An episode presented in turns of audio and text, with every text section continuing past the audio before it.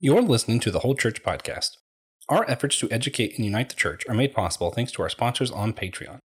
Please consider joining them for $3 a month at patreon.com forward slash the Whole Church Podcast, where you'll get access to our special bonus content, like our Whole Church News segment, where we cover current events in the church around the globe today.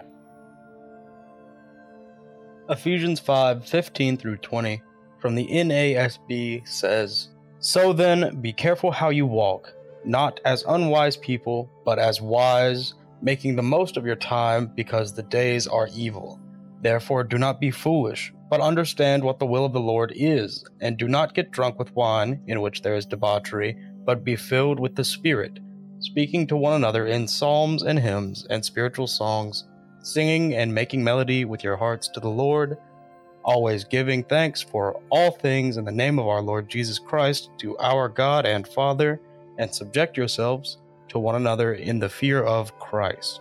Pastor Mike Moffit, St. Paul here talks about wisdom, drunkenness, time management, and singing together, then ends with this command to submit to each other.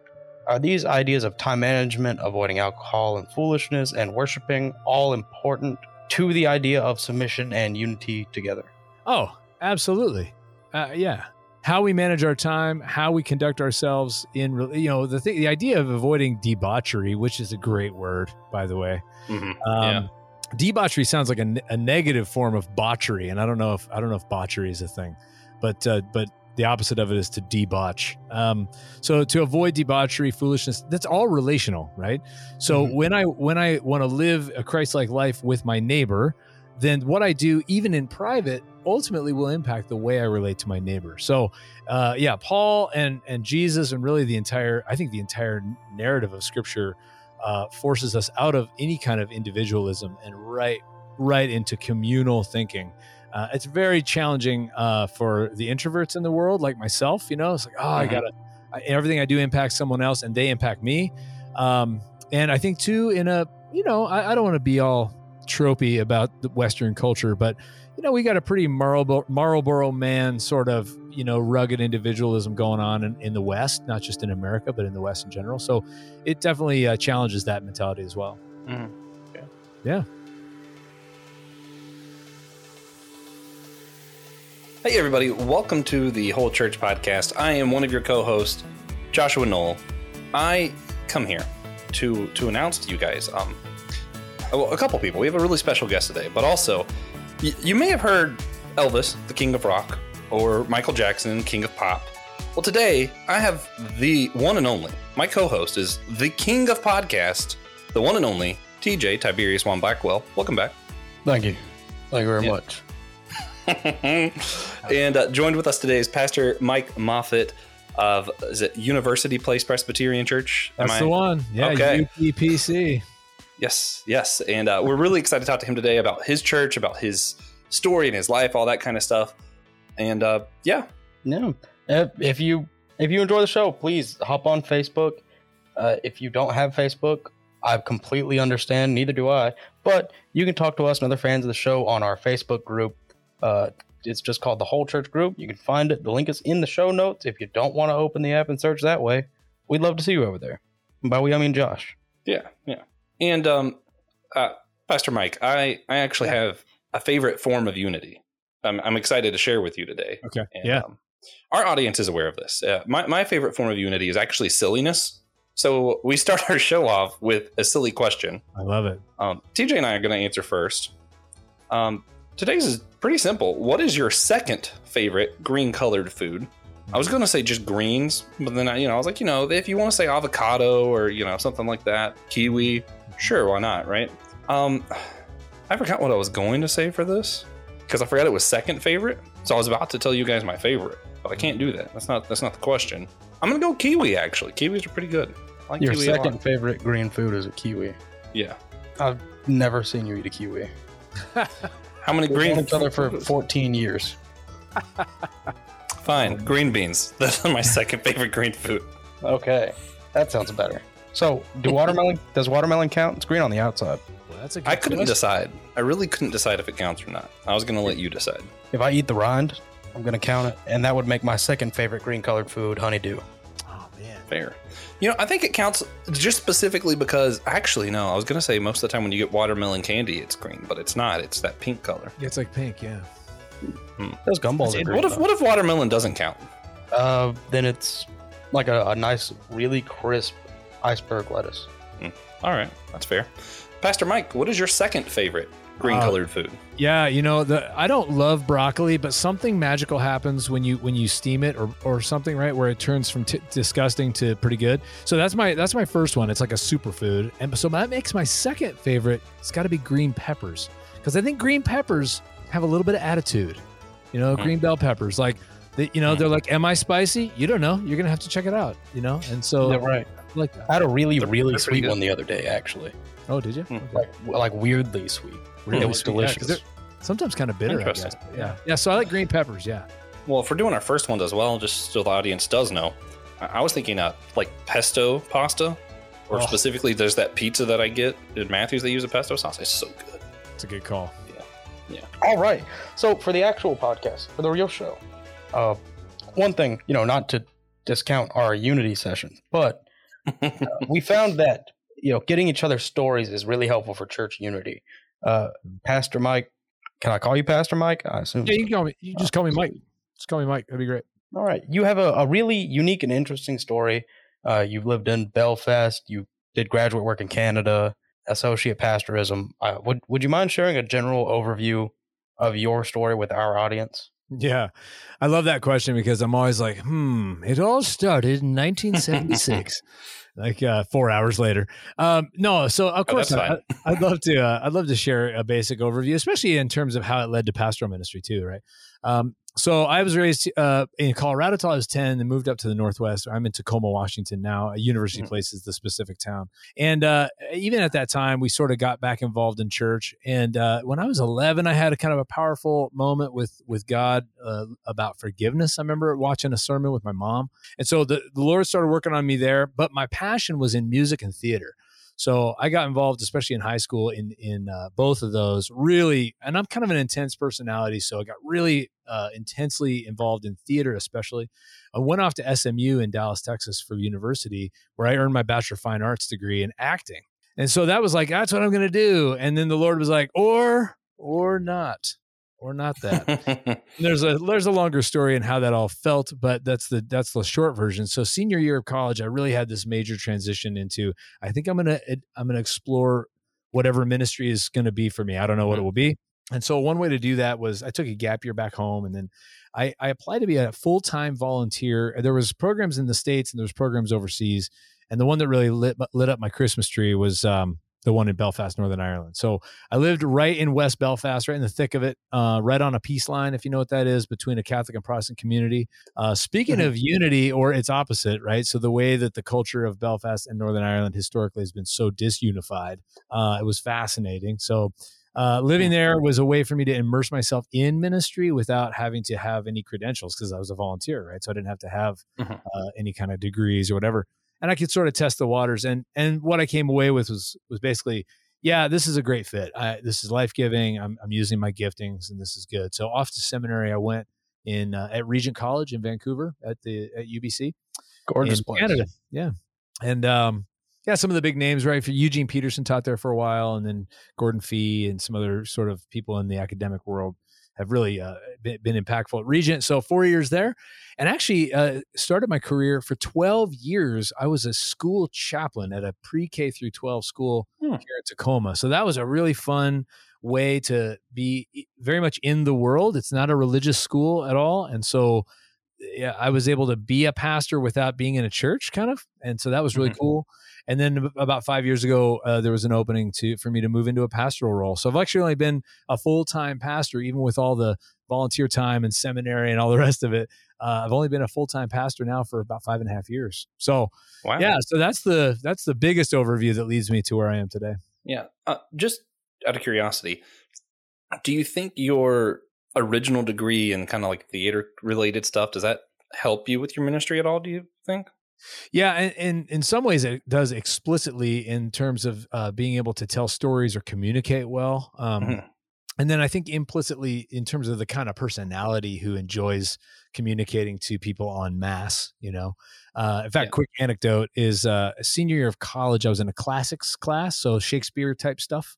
Mhm. And uh, a friend of mine and I asked our professor, we said, hey, when an actor is is doing Shakespeare, what is the number one? What's the top priority? What should they be focused on most? And without hesitation, uh, Michael Connolly was the uh, professor's name. He said the number one thing is communication. If you aren't communicating, then none of the other cool bells and whistles, sword fights and costumes and music, none of that matters, right? And so I think that the kind of personality who feels comfortable and natural and and and energized by communicating on masse, it's clearly a good personality fit for the kind of role that you have when you're either preaching or doing a podcast or any other kind of mass communication. Yeah. One more, and I'll let us get back on track. Yeah. You mentioned before we recorded that you were an introvert, which I also consider myself an introvert, and I, I find it weird about myself. But do, do you ever get questions about how you're able to do public speaking or pastoring or anything like that while also being an introvert? Yeah. Uh, people are usually surprised, and that makes sense because in a room with 300 people and you, it looks like you're interacting with 300 people. But uh, my theory is that when I'm, uh, well, first of all, one on one or one on two, those are small interactions. Uh, That those don't de-energize me uh, uh, as an introvert. Um, what? Uh, but neither do the big the big rooms because if you Mhm. think about it, when you're delivering, let's say, a sermon, uh, it's really a one-on-one conversation because the people on mass effectively make one audience. They make one set of one giant set of ears. Yeah. Now I'm sensitive to the reality that everybody's going to be hearing it differently. They're all coming with different stuff. I get it. But you know what? For me, the the hardest part of a Sunday, and I'll say this, I, I'll tell the whole congregation this because it's not about them. The most challenging part is after the service in the common areas, like the lobby, the cafe. That's to me, I'm able to do it, and I'm not. It doesn't uh, uh, intimidate me, but I find myself really uh, tired at the end of the handshaking and hey, what was your name? Okay, cool. It's your third Sunday. That's great. Yeah. So I understand you're in this Bible study. That's cool too. Hey, I will help us see you next Sunday. That energy is really wonderful, but also I kind of come to my office afterwards and kind of oh, I collapse in the chair and be like, whoo, yeah, recharge Yeah. with ten minutes of quiet. Yeah. So Yeah. I feel that. I'm exactly the same. Yeah. I just thought it was interesting. Um, so what what would you say about your current church? You mentioned it a few times. What is unique about the church you attend now? Yeah, I love that question. Thank you for that. Um, I what what one of the things I'm most excited about about this church right now, the congregation and the leadership too, is we are we have been trying to blaze a trail for becoming what we call a third way church. It's a phrase coined that we learned from Jerry Sittser in his book The Resil- uh, Resilient Faith, um, where the church is called to it's very much in the world but not of it right? So called not to be uh, either camouflaged within the culture so much it can't be distinguished but on the other hand it's also not called to be sectarian and set aside in such a dramatic way that it's so distinguishable it becomes irrelevant right? And Yeah. so in, in terms of the bible you go we're not supposed to look just like rome but we're also not supposed to look like pharisees either right somewhere in between those two extremes the church is called into a third way of being so that's something that we are right now not only initiating and trying to do all the time, but I think actually doing to some extent. Uh, and I'm really excited about that. That, that makes our congregation pretty unique, I think, right now. Yeah, that uh, reminds me of a lot of what uh, Saint August Augustine. I always say, want to say it wrong. What Saint Augustine and um, even Billy Graham said. Uh, you know, Billy Graham, whenever he was he was doing a lot with the starting the evangelical movement back up, sort of in America. It was a lot of this one group is trying to deny culture altogether. This other one's just going with everything it says. We don't think that either of those are okay. Yeah. Yep. Yeah, I actually have a theory too that maybe that's what Jesus meant by the narrow way, and, and I know that that's like "Ugh, I'm stepping on holy territory in terms of people's understanding of salvation. I get that, but uh, so I'm not saying this is the case, but I wonder sometimes if if Christ died for the whole world, John three sixteen, then the gate to salvation maybe it's not that narrow. Maybe that's not the narrow way because it's supposedly for the whole world, right? But maybe the narrow way is the way of that third way. So it's very hard to it's like imagine yourself on a tightrope, right? Mhm. Leaning one way or the other tends. I, it's very easy to become indistinguishable from culture. It's very easy to become utterly distinguishable from culture. It's very hard to stay on the narrow pathway of I am distinct like Christ, but also utterly involved like Christ. And that that I think might be Mhm. I, I don't know. I don't know if that's maybe the narrow way he was referring to. I'm not sure. Yeah, it's interesting how much Jesus does that in his own ministry. You know, he uses all the parables with culture of the time. Like he clearly understood it, was a part of it, went out fishing, went out to parties with tax collectors, that kind of stuff, but also was very, you know, unique in his own time. Condemned the super religious people who cut themselves off, and also condemned the culture of the time. He managed to do all of it, and we're supposed to be like him somehow. Yeah, somehow, somehow, we we call him the master for a reason, right? Yeah. Right. So yeah. Another thing we like to do every so often is uh, our speed round segment. yeah. We like to help our audience get you know a little glimpse of our our guests' beliefs. Uh, so we're just going to ask you a few questions, and the only rule well, there are two, but the only rule for you okay. is that you answer the question in one sentence or less. okay. Okay. You think you can do it? I think so. Uh, are compound sentences allowed? Like, can I use Absolutely. semicolons? Okay. Absolutely. we, we started this with Ephesians 5, 15 yeah. through 20. 20 is like 60 words. So perfect. All right. So I'm ready. What is the significance of baptism? The significance of baptism is its its role as a sign and seal of God's grace and initiative to save people from sin and death, and His willingness to wash us clean of of sin, uh, and our response to His initiative by way of saying yes to that grace. Well done. Does your church practice baby baptism? Yes, we do, but we, comma, but we don't insist on infant baptism, uh, and and we don't cut people off from baptism at any age. Yeah. Mm-hmm. What is the significance of the Eucharist? Like baptism, the Eucharist is a response of obedience to the command of Jesus our Lord to do something tangible to remember and represent some uh, an intangible spiritual reality, comma, in this case, our incorporation into the body of Christ through the mystery of the elements and into the body of Christ as the church. Uh, what do you believe about biblical inerrancy?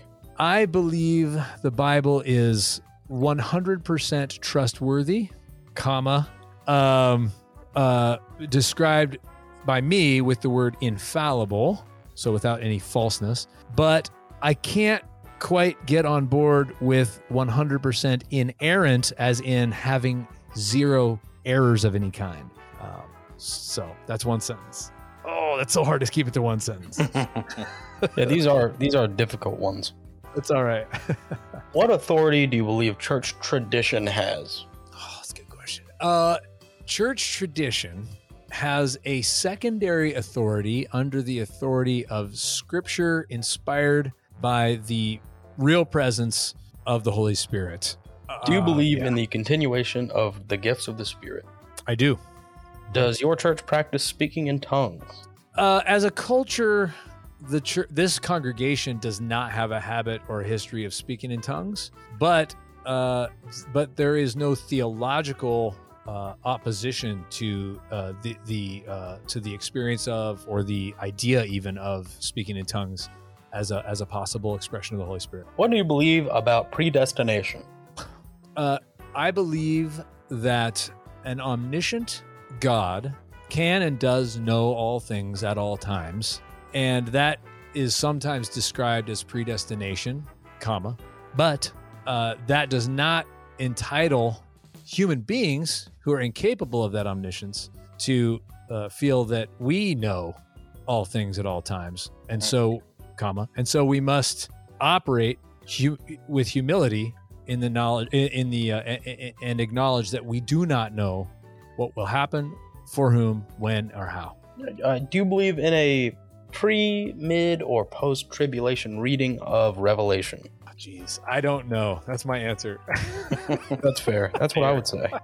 Mm-hmm. Uh, how many, if any, of the seven sacraments does your church practice? Yeah, we practice two of the seven sacraments in line with uh, the Reformation, and those two being baptism and the Eucharist or communion. All right. Yeah. Uh, matrimony?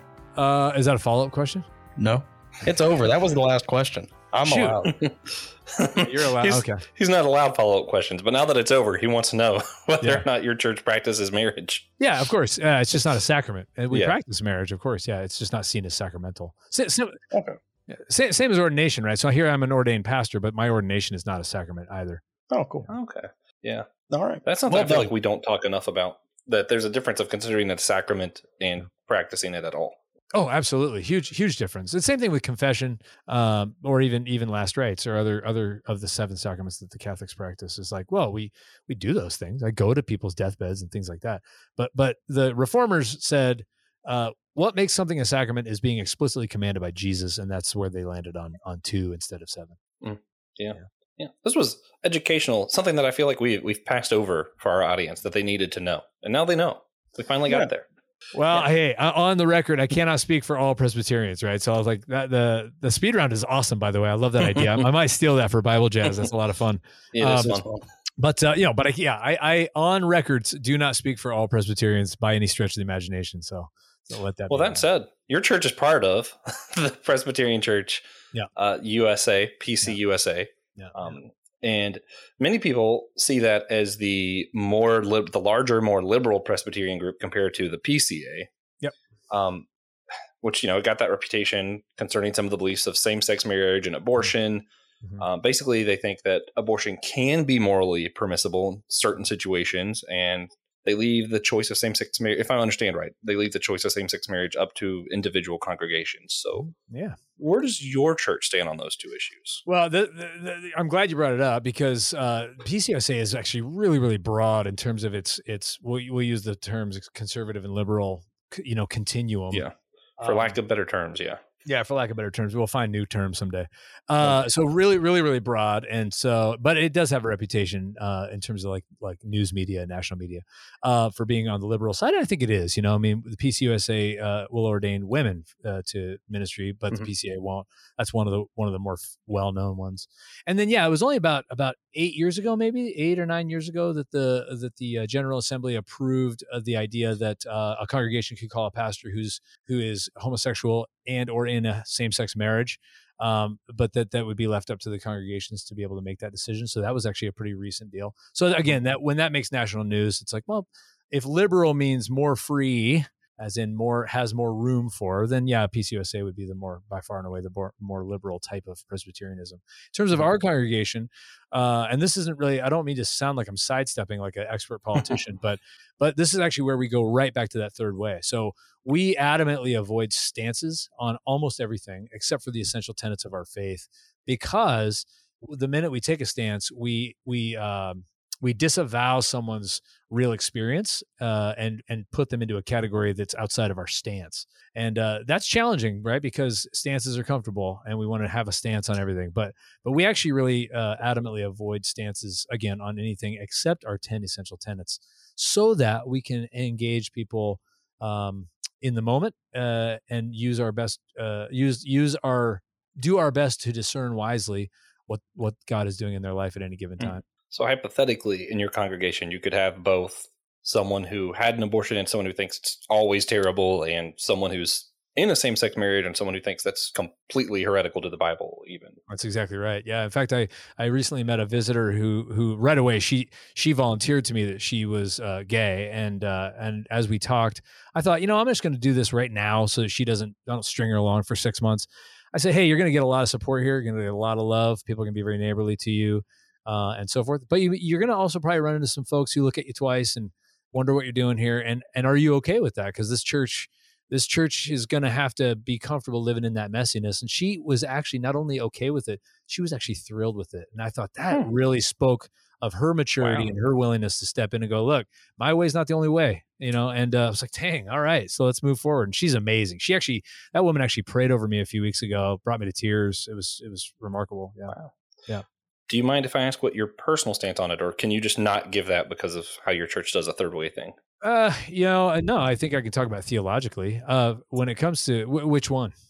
Both. I'm just, well, when it comes to sexuality, uh, sexuality is broken, and uh, that includes heterosexuality, right? So, um, I, I rem- looking into this, I, I, I looked at, I, I went straight to Jesus' teaching on marriage when the Saddu- Sadducees tried to nail him on the resurrection and Mhm. say, hey, who's who's this guy going to be married to in the resurrection if he's been married to seven different women because of, uh, you know, or is it the man or the woman? Anyway, somebody's been married a bunch of times. Who are they going to be married to in the resurrection? And Jesus' answer was, "You're asking the wrong question." I'm like, oh, okay, well, Right. so I, I don't. That, that's actually part of the reason why I think it's important to remember in our tradition that marriage isn't a sacrament because uh, not because it isn't sacred, but because something about our ultimate destination in the resurrection doesn't seem, at least to Jesus, like it's going to involve anything to do with marriage as we understand it. So to that end, I am not opposed to to. Uh, I'm open minded to people who are uh, on the sexual continuum somewhere, and uh, certainly if people are in a covenant marriage, uh, I start always with respect for the the fact that they were willing to enter a covenant, and then after that, I just it really does come down to the people. For me, uh, when it comes to sexuality um, and sexual identity, which are two different things, um, always, always the one thing, and this is an essential tenet. The one thing I I don't um, the one stance I do take is are you in are you living your life in submission to the best of your ability to Jesus Christ and letting Jesus uh, by way of the Holy Spirit uh, sanctify you to to the degree to which you should be pretty uncomfortable from time to time because that's what's happening to Yeah. me and that's what's happening to all the heterosexuals I know too. Cisgendered heterosexuals are also made to be uncomfortable in the process of sanctification. So is that happening for you including in your identity and your sexuality? And if it isn't, then my job as your pastor is to try to coach you into a process where it is because just being gay doesn't therefore make it okay just like just being straight doesn't therefore make that okay either um, so something about us and our sinfulness transcends our sexuality and our sexual identity and therefore it, all of it has to be made subject to the lordship of christ and his sanctification so that's really usually where i go with that uh, and, Yeah. and I find that it's been fruitful in the sense that people uh, who are in the LGBTQ community will uh, I think will will give me a little more time and trust when when they understand that I'm not going to shut them down, but I but I'm also not going to let them off the hook when it comes to being discipled. Yeah, that's uh, Gregory Cole. We've had him on the show before, and he comes down on the more conservative end of things, but that's sort of his stance of, yeah, we're meant to be uncomfortable. Yeah. Yeah. yeah. So and then in terms of abortion, you know, I I um, theologically, bottom line is God uh, is the author of life, not death. God wants life and not death. And biblically speaking, life is good and death is bad. Period. Yeah. Um, so what does that mean for abortion? It means abortion is bad on, on principle. Right? It's just it is it's tragic. It's bad. It's never something to strive for or celebrate. So I guess uh, when when I when I hear about um, people celebrating the idea, um, that's where I'm like, ooh, that that's something. I guess if I had to use the word stance, I'd say sure, I could take a stance against the celebration uh, uh, of of of the idea of abortion. But um, because we live in a broken world with real lives and real stories, same thing as what we uh, you know without reiterating the whole thing I just said is uh, I will never ever uh, be cl- uh, closed off to the the notion of uh, somebody. By the way, not just fe- women, but the men who are involved in in in that whole nexus of relationships too, and the trauma that people face when they are anywhere from considering it all the way through having gone through with it. That's that experience is something that I personally can't relate to, and so I enter into those relationships as empathetically as I can, ready to listen and understand, and then walk with them again toward Jesus as best I can. So does that does that Yeah, yeah, and we sense. we've recently did an episode about abortion, and uh, I, I think it's something a lot of people forgot based off of some of the messages I got about for that episode. Is uh, sometimes abortion ends in more life than what would have happened otherwise. You know, it just depends on that circumstance. Yeah. Um, yeah. Great question. So you have your own show. You mentioned it earlier briefly. Uh, Bible Jazz, the Bible Yeah. Jazz podcast. So, Yeah. what is it about, and how did you get started? Well, Bible Jazz is a show. Let's see, what's my slogan again? Our conversations at Bible Jazz are always improvised and sometimes unusual, just like jazz. Uh, long and short of it is, I actually, um, when I was uh, chaplain at that school, I started a podcast way back in 2007 when it was actually only on iPods, hence the name podcast. There were no smartphones. Smartphones were just coming out. Uh, so I started one there, and then that that was fun. I did a few episodes, and then I started another one a few years later. Uh, also at the school with another teacher, and then we did a couple seasons, and that ended. So when I came here, we had we had a Q and A uh, session uh, at one of our worship services, and we ran out of time for the for the A, and uh, uh, so we said, hey, you know what? We're going to sit down, record the answers to the rest of your questions, uh, and then it'll be like a one time deal. Go online, click play, listen to our answers, and that's it. And we found that it was fun and easy. And again, this is now being my third time. So I thought, you know, let's let's do this more. So it kind of caught on with me and a couple other folks on staff. One thing led to another, um, and then somebody left staff. So I was like, well, we took a hiatus.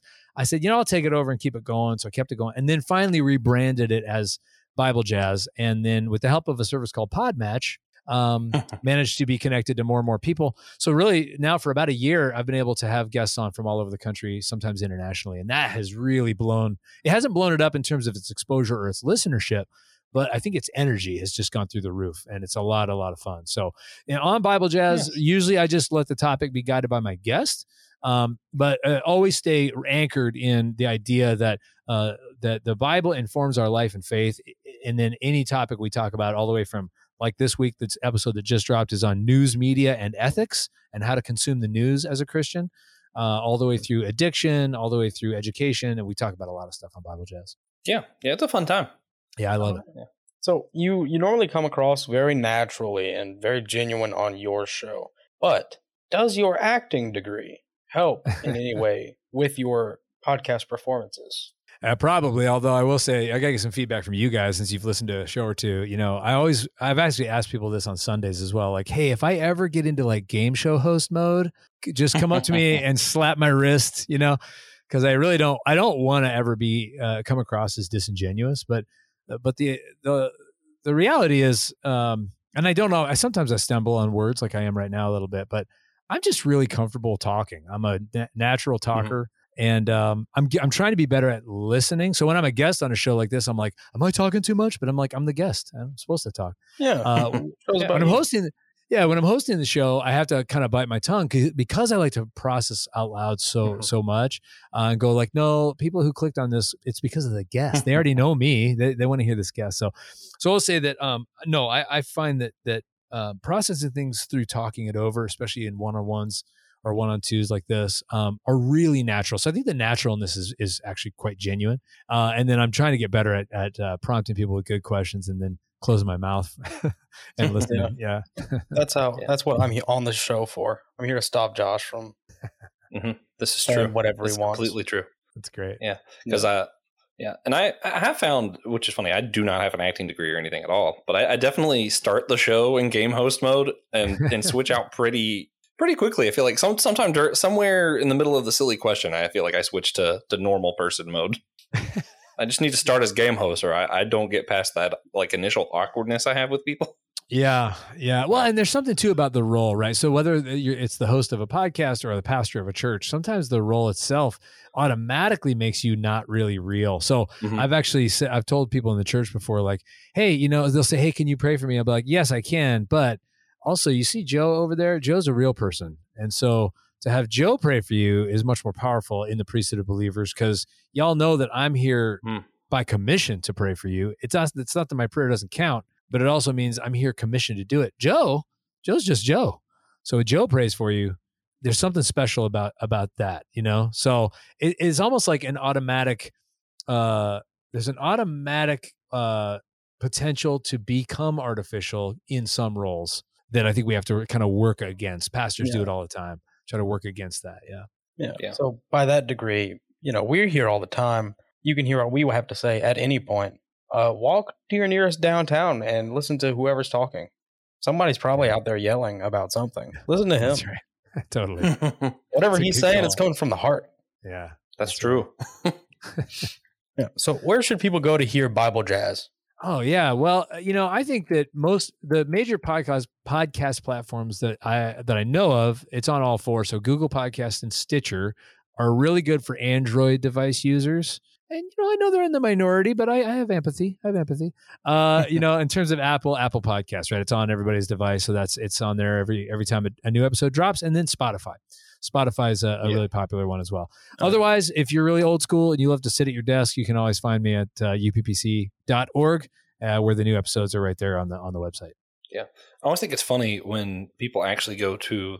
We have a website technically, but it's literally just a list of all of our episodes. That's right. And I always think it's really funny because the, the only other thing on there is if you scroll to the bottom, you can see our little bios. Yeah. And the way I know someone's seen it is I just get text every now and then I'll go, that's just, man, TJ's hilarious. I'm like, yeah, yeah, he is. and if you want to know why, uh, go to that website, find out. That's so funny. It's so funny, guys. Like I think I'm I think I'm probably significantly older than you guys because for me, the idea of a website, like a web page, becoming a little old fashioned. You know what I'm saying? Like Right. it feels like, oh, geez, yeah. I mean, everybody has a web page, so yeah, you can go to the web page, but really, it's in your pocket on your device. Like that's kind of that's it's isn't it funny to me that websites feel a little bit old fashioned. Yeah. I, Yeah. I actually I just turned 48. okay, I stand oh, corrected. Oh, You're older than me. Man, no, I. It is still weird to me though, because I feel like I like I grew up in it being a really big thing that I could get a phone at all, and then now it's like everything on this one little device. Like I just grew up at such an odd time with technology, the way Yeah. it came up. I'm like, Dude, wild. I was in like the transition period of my life when technology was in its transition period. That's it was Yeah. so weird. that is very very odd experience.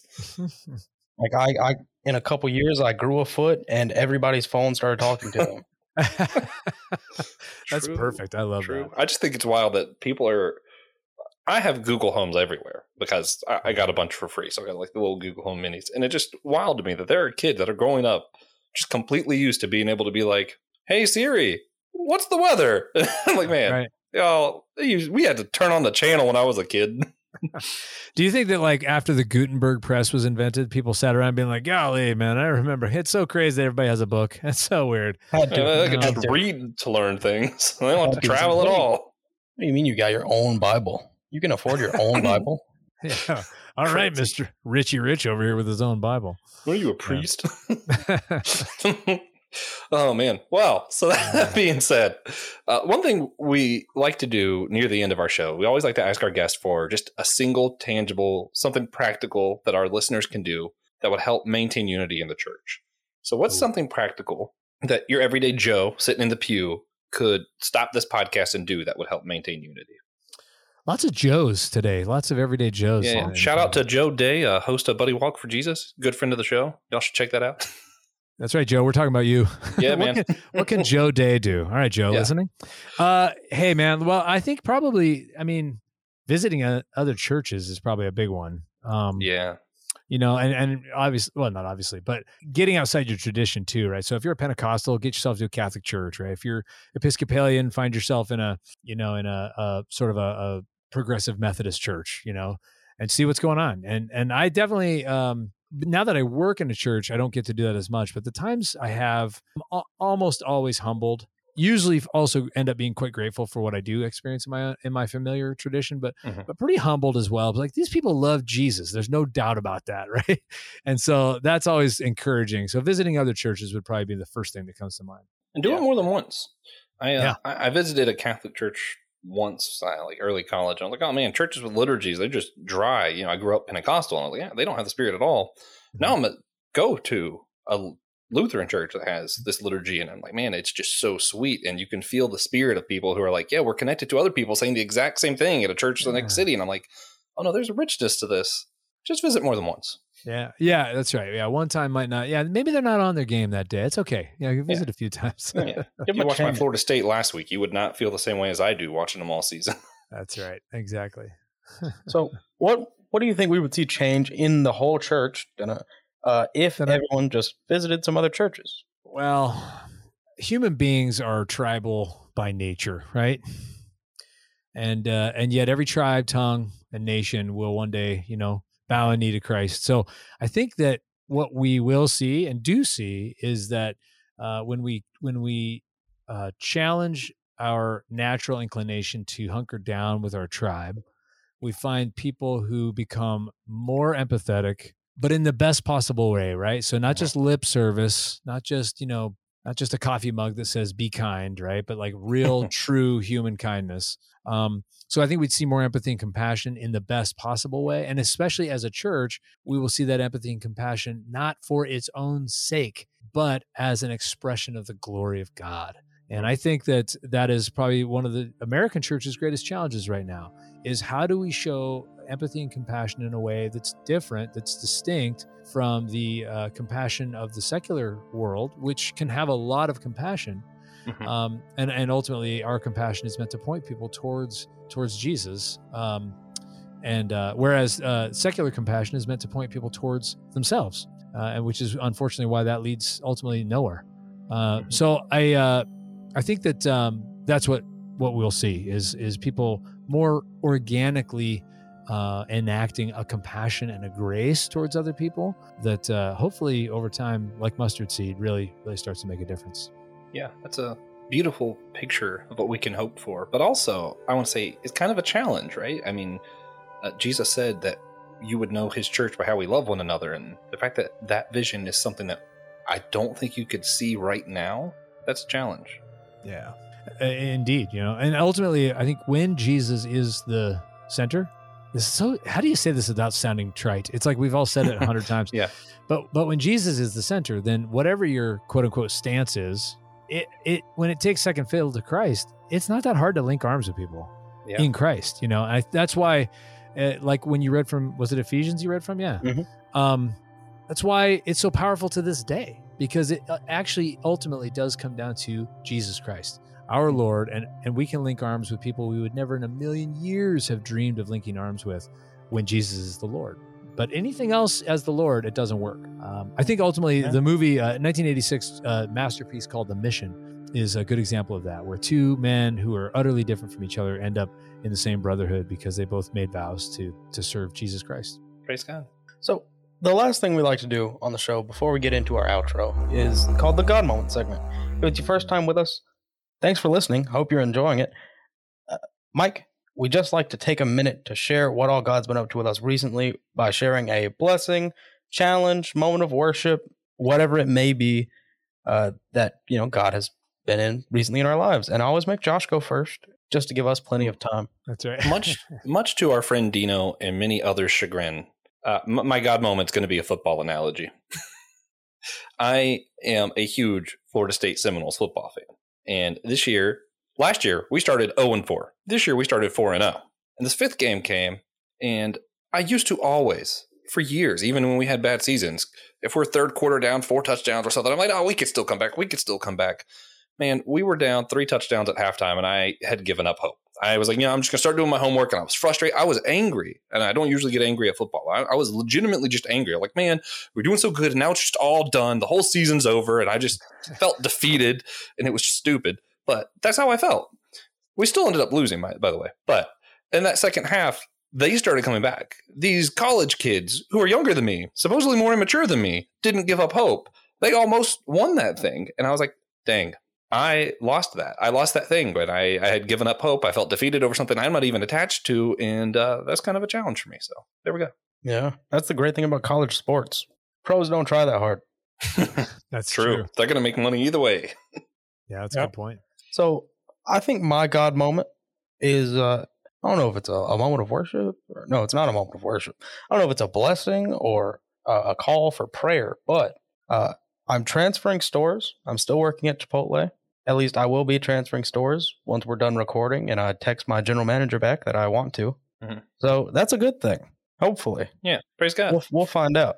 I've worked like 64 hours the past 5 days at the other at the new store. So we'll see. Mm. We I mean, will at least you'll be getting paid. I will Yeah. be getting paid and hopefully a raise. So, Yeah. Pastor Mike, you have a Oh, God moment. Well, I could go sports too and say the Seattle Mariners are going to the playoffs for the first time in a generation. So that's uh, I think a lot of a lot of Seattleites are like, was that God? I don't know, but we're excited for this weekend. Uh, for me, I, I can. The first thing that came to mind was that we had ten women from our church go on a women's uh, women's retreat just last weekend, and I've been uh, praying, hoping, wondering uh, how uh, this kind of retreat could happen, and uh, the reason it's a God moment is because ultimately I had nothing to do with it. Um, but the Holy Spirit finally got into the hearts of, of some some women. They put it together. They went down uh, to Oregon. They had uh, a life changing experience. Came back absolutely on fire. They can't stop talking about it. Nice. And so, as a pastor, it's just such a, a wonderful wave to be riding.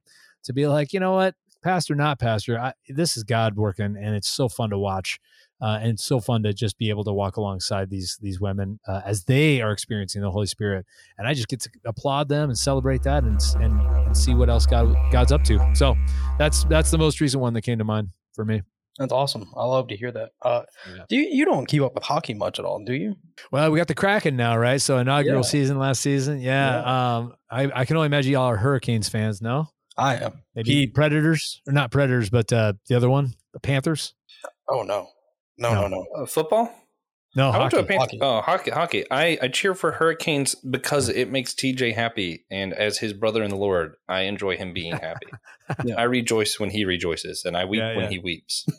Right. So I was, I, I'm- I'm glad you asked. Actually, I got into hockey when I was in college. So big Dallas Stars guy. Uh, I ended up uh, living overseas. Belfast had just started a team in this tiny little league in the UK. Then I ended up living in Canada, right? Obviously Canada, Yeah. uh, where the Canucks play, and now we have a team here in Seattle. So yeah, no, I, I have a Kraken jersey, got an Eberle jersey, and I'm ready Nice. for the regular season. Yeah. Nice. So you saw Buoy, right? You saw the mascot, Seattle's No. ma- new mascot. That thing is No. ugly. That thing oh is. no, I gotta go. I gotta go find. it. I haven't seen it yet. Oh man, it's It's terrible news. Yeah, I felt so bad because I didn't watch the Oh, game because no. it's preseason, and I just he showed up on my Twitter feed, and I was like, no. oh my gosh, no. look it up right now. But if you enjoyed this episode, uh, thank you. First of all, please consider sharing it with a friend or an enemy. You always have that choice. Uh, share it with a cousin. yeah, that's Everybody's got cousins. Yeah. Yeah. If not, you send it to one of mine. And Yeah. thank you. Yeah, for we really like cousins around here. Uh, and if you want to hear more from TJ and myself, well, you know, we, we just like when people share it with their cousins. It, it shows that they prioritize family values, and that's something that I Oh, yeah. appreciate as a Disney fan. Um, if you want to hear more from TJ and I, or more of me talking about Disney, actually, uh, at Systematic Geekology, we talk about all kinds of different fanfares, different you know fandoms that we like, and how those themes relate to the themes of the Bible, and how sometimes they contrast with the themes of the Bible it's a fun time. So go to systematicgeekology.org to see that. You hit the host tab, you see TJ and I named there. I'll have all the episodes that we do for that show will be under our names. Mhm. And if you don't really care that much about the nerdy stuff, uh, consider supporting the whole church podcast on Patreon. Uh, and you can check out our too long didn't listen segment, where if you were too busy to listen to the whole episode, you can just catch the gist of it in about 10 seconds. Now, thank you for listening to the whole church podcast. We hope you enjoyed the episode. Next week, we'll be interviewing Dr. Richard Rains, the author of Finding Washington Why America Needs to Rediscover the Virtues of Her Most Essential Founding Father. Then we'll be back with our Dividing Scripture series, discussing the character Elihu. Elihu. I haven't. I haven't gone to seminary. They didn't teach me how to say that. In the Book of Job and Redactor Criticism, and then finally at the end of season one, Francis Chan will be joining us. Pastor Mike, is it Elihu? Uh, well, I think technically, uh, biblical Hebrew, like Latin, biblical Hebrew, not not current Hebrew, is technically a dead language. So it, it doesn't ultimately matter. I would probably go with Elihu though. Elihu. Elihu. Also, does Francis Chan know that he's going to be joining us, TJ? I doubt it. I hope not, Ah, because then Oh, we would have been rejected. man, I hope he figures it out. Right. Thank you for listening to the Whole Church Podcast. And remember, you can always sponsor the show at patreon.com forward slash the Whole Church Podcast. Coming up next week, we'll be having an interview with Dr. Richard Rains. Then we will be back with more of our Dividing Scripture series, this time talking about the character of Elihu in Job and biblical redactor criticism.